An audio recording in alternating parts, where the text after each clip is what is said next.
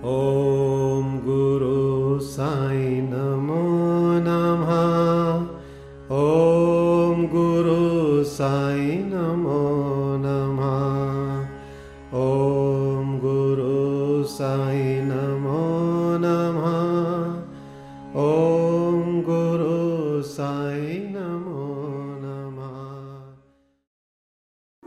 ओम श्री अनंत कोटि ब्रह्मांड नायक राजाधिराज योगिराज पार ब्रह्म श्री सच्चिदानंद समर सद्गुरु साईनाथ महाराज की जय। सभी प्रिय साईं भक्तों को मेरा सादर प्रणाम। ओम साई राम। आइए भक्तों, आज श्री साईं सचरित्र का अध्याय पाँच, जिसमें चांद पाटिल की बारात के साथ श्री साईं बाबा का पुनः आगमन, अभिनंदन तथा श्री साईं शब्द से संबोधन, अन्य संतों से भेंट, वेशभूषा व नित्य कार्यक्रम, पादुकाओं की कथा, मोहिद्दीन के साथ कुश्ती, मोहिद्दीन का जीवन परिवर्तन, जल का तेल में रूपांतरण, मिथ्या गुरु जौहर अली। जैसा गत अध्याय में कहा गया है, मैं अब श्री साईं बाबा के शिरडी से अंतर्ध्यान होने का पश्चात होने के पश्चात उनका शिरडी में पुनः किस प्रकार आगमन हुआ, इसका वर्णन करूंगा। चांद पाटिल की बारात के साथ पुनः आगमन। जिला औरंगाबाद निज़ाम स्टेट के धूप गांव में चांद पाटिल नाम नामक एक धनवान मुस्लिम रहते थे। जब वे औरंगाबाद को जा रहे थे तो मार्ग में उनकी घोड़ी खो गई। दो मास तक उन्होंने उसकी खोज में घोर परिश्रम किया, परंतु उसका कहीं पता न चल सका। अंत में वे निराश होकर उसकी जीन को पीठ पर लटकाए औरंगाबाद को लौट रहे थे। तब लगभग चौदह मील चलने के पश्चात उन्होंने एक आम्र वृक्ष के नीचे एक फ़कीर को चिलम तैयार करते देखा, जिसके सिर पर एक टोपी, तन पर कफनी और पास में एक सटका था। फ़कीर के बुलाने पर चांद पाटिल उनके पास पहुँचे। जीन देखते ही फ़कीर ने पूछा, ये जीन कैसी? चांद पाटिल ने निराशा के स्वर में कहा, क्या कहूँ, मेरी एक घोड़ी थी, वह खो गई है और यह उसी की जीन है। फ़कीर बोले, थोड़ा नाले की ओर भी तो ढूंढो। चांद पाटिल नाले के समीप गए तो अपनी घोड़ी को वहाँ चरते देखकर उन्हें महान आश्चर्य हुआ। उन्होंने सोचा कि फ़कीर कोई सामान्य व्यक्ति नहीं, वरन कोई उच्च कोटि का मानव दिखलाई पड़ता है। घोड़ी को साथ लेकर जब वे फ़कीर के पास लौट कर आए, तब तक चिलम भरकर तैयार हो चुकी थी। केवल दो वस्तुओं की और आवश्यकता रह गई थी, एक तो चिलम सुलगाने के लिए अग्नि और दूसरा साफी को गीला करने के लिए जल। फ़कीर ने अपना चिमटा भूमि में घुसेड़कर ऊपर खींचा तो उसके साथ की एक प्रज्वलित अंगारा बाहर निकला और वह अंगारा चिलम पर रखा गया। फिर फ़कीर ने सटके से जो ही बलपूर्वक ज़मीन पर प्रहार किया, त्यों ही वहाँ से पानी निकलने लगा और उसने साफ़ी को भिगोकर चिलम को लपेट लिया। इस प्रकार सब प्रबंध कर फ़कीर ने चिलम पी और तत्पश्चात चांद पाटिल को भी दी। यह सब चमत्कार देखकर चांद पाटिल को बड़ा विस्मय हुआ। चांद पाटिल ने फ़कीर से अपने घर चलने का आग्रह किया। दूसरे दिन चांद पाटिल के साथ फ़कीर उनके घर चला गया और वहाँ कुछ समय तक रहा। पाटिल धूपगांव का अधिकारी था। उसके घर पर अपने साले के लड़के का विवाह होने वाला था और बारात शिरडी को जाने वाली थी। इसलिए चांद पाटिल शिरडी को प्रस्थान करने का पूर्ण प्रबंध करने लगा। फिर फ़कीर भी बारात के साथ ही गया। विवाह निर्विघ्न समाप्त हो गया और बारात कुशलतापूर्वक धूप गांव को लौट आई, परंतु वह फ़कीर शिरडी में ही रुक गया और जीवन पर्यंत वहीं रहा। फ़कीर को साईं नाम कैसे प्राप्त हुआ? जब बारात शिरडी में पहुंची तो खंडोबा के मंदिर के समीप महलसापति के खेत में एक वृक्ष के नीचे ठहराई गई। खंडोबा के मंदिर के सामने ही सब बैलगाड़ियां खोल दी गई और बारात के सब लोग एक एक करके नीचे उतरने लगे। तरुण फ़कीर को उतरते देख महलसापति ने आओ साईं कहकर उनका अभिनंदन किया तथा अन्य उपस्थित लोगों ने भी साईं शब्द से ही संबोधन कर उनका आदर किया। इसके पश्चात वे साईं नाम से ही प्रसिद्ध हो गए। अब पढ़ते हैं अन्य संतों से संपर्क। शिरडी आने पर श्री साईं बाबा मस्जिद में निवास करने लगे। बाबा के शिरडी में आने के पूर्व देवीदास नाम के एक संत अनेक वर्षों से वहाँ रहते थे। बाबा को वे बहुत प्रिय थे। वे उनके साथ कभी हनुमान मंदिर और कभी चावड़ी में रहते थे। कुछ समय के पश्चात जानकीदास नाम के एक संत का भी शिरडी में आगमन हुआ।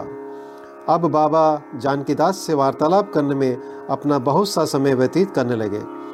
जानकीदास भी कभी कभी बाबा के स्थान पर चले जाया करते थे और पुणतांबे के श्री गंगागीर नामक एक पारिवारिक वैश्य संत भी बहुधा बाबा के पास आया जाया करते थे। जब प्रथम बार उन्होंने श्री साईं बाबा को बगीचा सींचने के लिए पानी ढोते देखा तो उन्हें बड़ा अचंभा हुआ। वे स्पष्ट शब्दों में कहने लगे कि शिरडी परम भाग्यशालिनी है, जहाँ एक अमूल्य हीरा है। जिन्हें तुम इस प्रकार परिश्रम करते देख रहे हो वे कोई सामान्य पुरुष नहीं है, अपितु वह भूमि बहुत भाग्यशालिनी तथा महान पुण्य भूमि है। इसी कारण इसे यह रत्न प्राप्त हुआ है।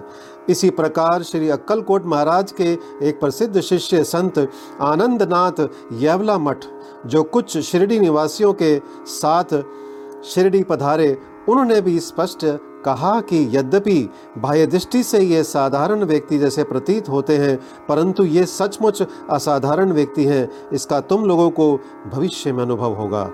ऐसा कहकर वे येवला को लौट गए।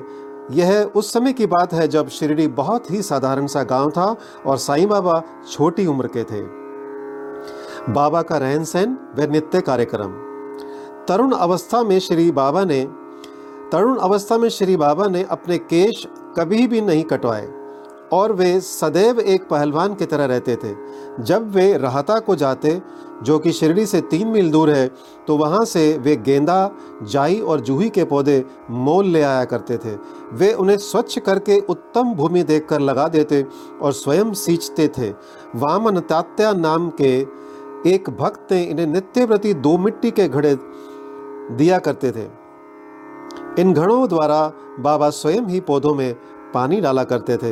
वे स्वयं कुएं से पानी खींचते और संध्या समय घड़ों को नीम वृक्ष के नीचे रख देते थे।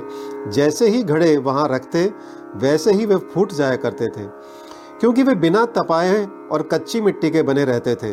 दूसरे दिन तात्या उन्हें फिर दो नए घड़े दे दिया करते थे। यह क्रम तीन वर्षों तक चला और श्री साईं बाबा के कठोर परिश्रम तथा प्रयत्न से वहाँ फूलों की एक सुंदर फुलवारी बन गई। आजकल इसी स्थान पर बाबा के समाधि मंदिर की भव्य इमारत शोभायमान है, जहाँ सहस्त्रों भक्त आते जाते रहते हैं। अब पढ़ते हैं नीम वृक्ष के नीचे पादुकाओं की कथा। श्री अक्कलकोट महाराज के एक भक्त, जिनका नाम भाई कृष्ण जी अलीबागकर था, उनके चित्र का नित्य प्रति पूजन किया करते थे। एक समय उन्होंने अक्कलकोट शोलापुर जिला जाकर महाराज की पादुकाओं का दर्शन एवं पूजन करने का निश्चय किया, परंतु प्रस्थान करने के पूर्व अक्कलकोट महाराज ने स्वप्न में दर्शन देकर उनसे कहा कि आजकल शिरडी ही मेरा विश्राम स्थल है और तुम वहीं जाकर मेरा पूजन करो। इसलिए भाई ने अपने कार्यक्रम में परिवर्तन कर शिरडी आकर श्री साईं बाबा की पूजा की। वे आनंद पूर्वक शिरडी में छः मास रहे और इस स्वप्न की स्मृति स्वरूप उन्होंने पादुकाएँ बनवाई। शक संख्या अठारह सौ चौंतीस में श्रावण में शुभ दिन देखकर नीम वृक्ष के नीचे वे पादुकाएं स्थापित कर दी। दादा कैल्कर तथा उपासनी महाराज ने यथाविधि स्थापना उत्सव संपन्न किया। एक दीक्षित ब्राह्मण पूजन के लिए नियुक्त कर दिया गया और प्रबंध का कार्य एक भक्त सगुण मेरुनायक को सौंपा गया। आइए कथा का पूर्ण विवरण। ठाणे के सेवानिवृत्त मामलतदार श्री बीवी देव, जो श्री साईं बाबा के एक परम भक्त थे, उन्होंने सगुण मेरुनायक और गोविंद कमलाकर दीक्षित से इस विषय में पूछताछ की। पादुकाओं का पूर्ण विवरण श्री साईं लीला भाग ग्यारह संख्या एक पृष्ठ पच्चीस में प्रकाशित हुआ है, जो निम्नलिखित है। शक संज्ञा शक अठारह सौ चौंतीस। सन उन्नीस सौ बारह में बंबई के एक भक्त डॉ. रामाराव कोठारे बाबा के दर्शनार्थ शिरडी आए। उनका कंपाउंडर और उनके एक मित्र भाई कृष्ण जी अलीबागकर भी उनके साथ में थे। कंपाउंडर और भाई की सगुण मेरुनायक तथा जी के दीक्षित से घनिष्ठ दोस्ती हो गई। अन्य विषयों पर चर्चा करते समय इन लोगों को विचार आया कि श्री साईं बाबा के शिरडी में प्रथम आगमन तथा पवित्र नीम वृक्ष के नीचे निवास करने को ऐतिहासिक स्मृति के उपलक्ष्य में क्यों ना पादुकाएं स्थापित की जाएं। जब पादुकाओं के निर्माण पर विचार विमर्श होने लगा तब भाई के मित्र कंपाउंडर ने कहा कि यदि ये बात मेरे स्वामी कोठारे को विदित हो जाए तो वे इस कार्य के निमित्त अति सुंदर पादुकाएं बनवा देंगे। यह प्रस्ताव सबको मान्य हुआ और डॉक्टर कोठारे को इसकी सूचना दी गई। उन्होंने शिरडी आकर पादुकाओं की रूपरेखा बनाई तथा इस विषय में उपासनी महाराज से भी खंडोबा के मंदिर में भेंट की।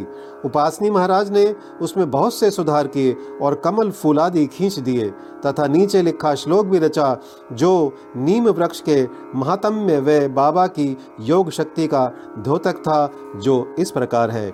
सदा निम्ब वृक्षस्य मूलाधिवासात् सुधास्त्राविणं तक्तमप्यं प्रियंतं तरुकल्पवृक्षाधिकं सादयं तं नमामीश्वरं सद्गुरु साईनाथम।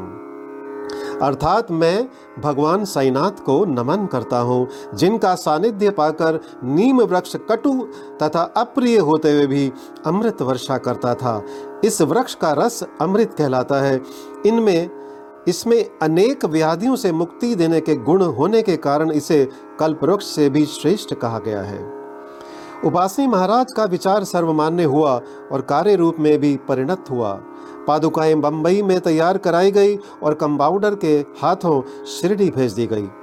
बाबा की आज्ञा अनुसार इसकी स्थापना श्रावण की पूर्णिमा के दिन की गई। इस दिन प्रातःकाल ग्यारह बजे जी के दीक्षित उन्हें अपने मस्तक पर धारण कर खंडोबा मंदिर से समारोह और धूमधाम के साथ द्वारका माई में ले आए। बाबा ने पादुकाएं स्पर्श कर कहा कि ये भगवान के श्री चरण हैं, इनकी नीम वृक्ष के नीचे स्थापना कर दो। इसके एक दिन पूर्व ही बम्बई के पारसी भक्त पास्ता शेठ ने पच्चीस रुपयों का मनी ऑर्डर भेजा।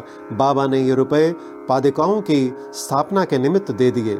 स्थापना में कुल सौ रुपये व्यय हुए, जिनमें पचहत्तर रुपये चंदे द्वारा एकत्रित हुए।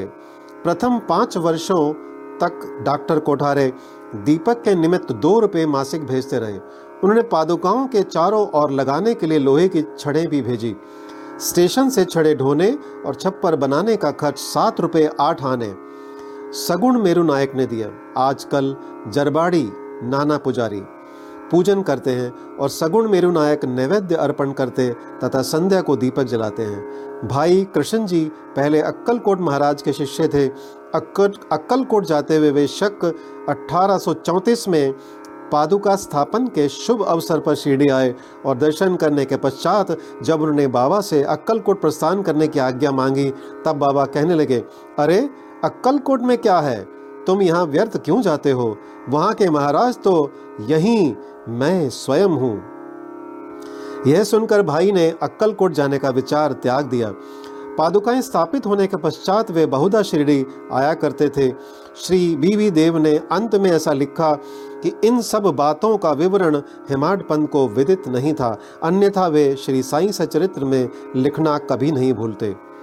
अब पढ़ते हैं मोहिद मोहिद्दीन तंबोली के साथ कुश्ती और जीवन परिवर्तन। शिरडी में एक पहलवान था जिसका नाम मोहिद्दीन तंबोली था। बाबा का उससे किसी विषय पर मतभेद हो गया, फलस्वरूप दोनों में कुश्ती हुई और बाबा हार गए। इसके पश्चात बाबा ने पोशाक अपनी पोशाक और रहन सहन में परिवर्तन कर दिया।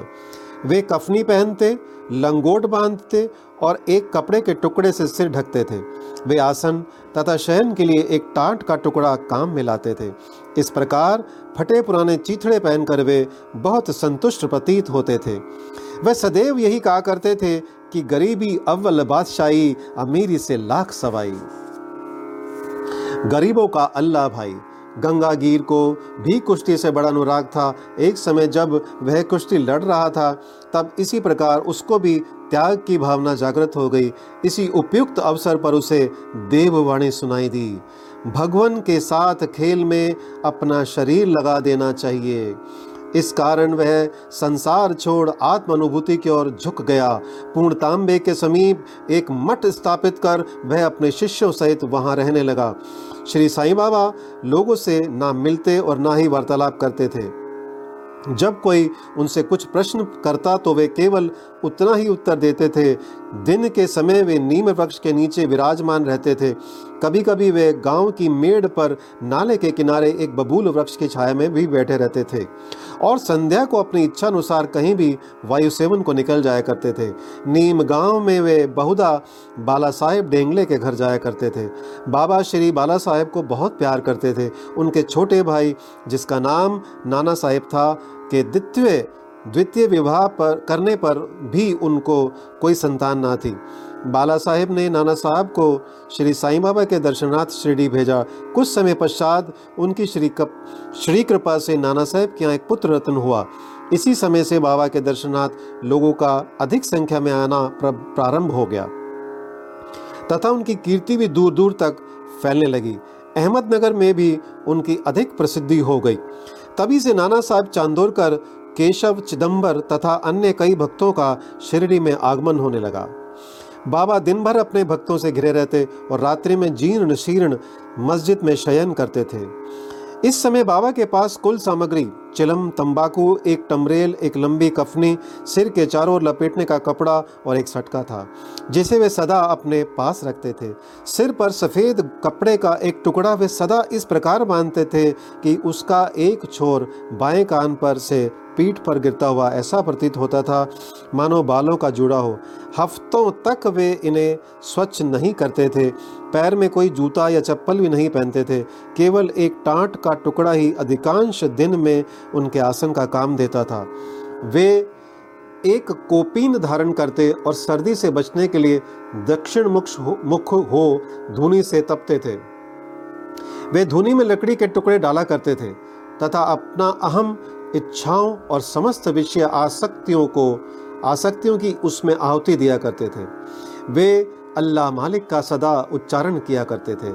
जिस मस्जिद में वे पधारे थे उसमें केवल दो कमरों के बराबर की लंबी जगह थी और यहीं सब भक्तन सब भक्त उनके दर्शन करते थे। उन्नीस सौ बारह के पश्चात कुछ परिवर्तन हुआ। पुरानी मस्जिद का जीर्णोद्धार हो गया और उसमें एक फर्श भी बनवाया गया। मस्जिद में निवास करने के पूर्व बाबा दीर्घकाल तक तकिया में रहे। वे पैरों में घुंघरू बांधकर प्रेम विभल होकर सुंदर नृत्य वे गायन भी करते थे। अब पढ़ते हैं जल का तेल में परिवर्तन। बाबा को प्रकाश से बड़ा अनुराग था। वे संध्या समय दुकानदारों से भिक्षा में तेल मांग लेते थे तथा दीपमालाओं से मस्जिद को सजाकर रात्रि भर दीपक जलाया करते थे। यह क्रम कुछ दिनों तक ठीक इसी प्रकार चलता रहा। अब बनिए तंग आ गए और उन्होंने संगठित होकर निश्चय किया कि आज कोई उन्हें तेल की भिक्षा ना दे। नित्य नियमानुसार नित्य नियमानुसार जब बाबा तेल मांगने पहुंचे तो प्रत्येक स्थान पर उनका नकारात्मक उत्तर से स्वागत हुआ। किसी से कुछ किसी से कुछ कहे बिना बाबा मस्जिद को लौट आए और सूखी बत्तियां दियों में डाल दी। बनिए तो बड़े उत्सुक होकर उन पर दृष्टि जमाए हुए थे। बाबा ने टमरेल उठाया जिसमें बिल्कुल थोड़ा सा तेल था। उन्होंने उसमें पानी मिलाया और वह तेल मिश्रित जल वे पी गए। उन्होंने उसे पुनः टीन पात में उगल दिया और वही तोलिया वही तेलिया पानी दियों में डालकर उन्हें जला दिया। उत्सुक बनियों ने जब दीपों दीपकों को पूर्ववत रात्रि भर जलते देखा तब उन्हें अपने किए पर बड़ा दुख हुआ और उन्होंने बाबा से क्षमा याचना की। बाबा ने उन्हें क्षमा कर भविष्य में सत्य व्यवहार रखने के लिए सावधान किया। आइए अब पढ़ते मिथ्या गुरु जौहर अली। उपर्युक्त वर्णित कुश्ती के कुश्ती के पाँच वर्ष पश्चात जौहर अली नाम के एक फकीर अपने शिष्यों के साथ रहता आए। वे वीरभद्र मंदिर के समीप एक मकान में रहने लगे। फकीर विद्वान था। कुरान की आयतें उसे कंठस्थ थी। उसका कंठ मधुर था। गांव के बहुत से धार्मिक और श्रद्धालु जन उसके पास आने लगे और उसका यथा योग्य आदर होने लगा। लोगों से आर्थिक सहायता प्राप्त कर उसने वीरभद्र मंदिर के पास एक ईदगाह बनाने का निश्चय किया। इस विषय को लेकर कुछ झगड़ा हो गया, जिसके फलस्वरूप जौहर अली राहता छोड़ शिरडी आया और बाबा के साथ मस्जिद में निवास करने लगा। उसने अपनी मधुर वाणी से लोगों के मन को जीत लिया। वह बाबा को भी अपना एक शिष्य बताने लगा। बाबा ने कोई आपत्ति नहीं की और उसका शिष्य होना स्वीकार कर लिया। तब गुरु और शिष्य दोनों पुणे राहता में आकर रहने लगे। गुरु शिष्य की योग्यता से अनभिज्ञ था, परंतु शिष्य गुरु के दोषों से पूर्णतः परिचित था। इतने पर भी बाबा ने कभी उसका अनादर नहीं किया और पूर्ण लगन से अपना कर्तव्य निभाते रहे और उसकी अनेक प्रकार से सेवा की। वे दोनों कभी कभी शिरडी भी आया करते थे, परंतु मुख्य निवास राहता में ही था। श्री बाबा के प्रेमी भक्तों को उनका दूर राहता में रहना अच्छा नहीं लगता था, इसलिए वे सब मिलकर बाबा को शिरडी वापस लाने के लिए गए। इन लोगों की ईदगाह के समीप बाबा से भेंट हुई और उन्हें अपने आगमन का हेतु बतलाया। बाबा ने उन लोगों को समझाया कि फकीर के आने के पूर्व ही आप लोग शिरडी लौट जाएं। इस प्रकार वार्तालाप हो ही रहा था कि इतने में फकीर आ पहुँचे। इस प्रकार अपने शिष्य को वहां से ले जाने का कुप्रयत्न करते देखकर वे बहुत ही क्रोधित हुए। कुछ वाद विवाद के पश्चात स्थिति में परिवर्तन हो गया और अंत में यह निर्णय हुआ कि फकीर व शिष्य दोनों ही शिरडी में निवास करें और इसलिए वे शिरडी में आकर रहने लगे। कुछ दिनों के बाद देवीदास ने गुरु की परीक्षा की और उसमें कुछ कमी पाई। चांद पाटिल की बारात के साथ जब शिरडी में आए थे, उससे बारह वर्ष पूर्व देवीदास लगभग दस या ग्यारह वर्ष की अवस्था में शिरडी आए थे और हनुमान मंदिर में रहते थे। देवीदास सुडौल, सुंदर आकृति तथा तीक्ष्ण बुद्धि के थे। वे त्याग की साक्षात मूर्ति तथा अगाध ज्ञानी थे। बहुत से सज्जन जैसे तात्या कोते, काशीनाथ व अन्य लोग उन्हें अपने गुरु समान मानते थे। लोग जौहर अली को उनके सम्मुख लाए। विवाद में जौहर अली बुरी तरह पराजित हुआ और शिरडी छोड़कर बैजापुर को भाग गया। वह अनेक वर्षों के पश्चात शिरडी आया और श्री साईं बाबा की चरण वंदना की। उसका यह ब्रह्म कि वह स्वयं गुरु था और श्री साईं बाबा उनके शिष्य अब दूर हो चुका था। श्री साईं बाबा उसे गुरु समान ही आदर करते थे। उसका स्मरण कर उसे बहुत पश्चाताप हुआ। इस प्रकार श्री साईं बाबा ने अपने प्रत्यक्ष आचरण से आदर्श उपस्थित किया कि अहंकार से किस प्रकार छुटकारा पाकर शिष्य के कर्तव्यों का पालन कर किस प्रकार किस तरह आत्मानुभव की ओर अग्रसर होना चाहिए। ऊपर वर्णित कथा महलसापति के कथनानुसार है। अगले अध्याय में रामनवमी का त्यौहार, मस्जिद की पूर्व हालत एवं पश्चात उसके जीर्णोद्वार इत्यादि का वर्णन होगा। श्री सद्गुरु साईनाथ प्रणमस्तु। शुभम भवतु। ओम साई राम।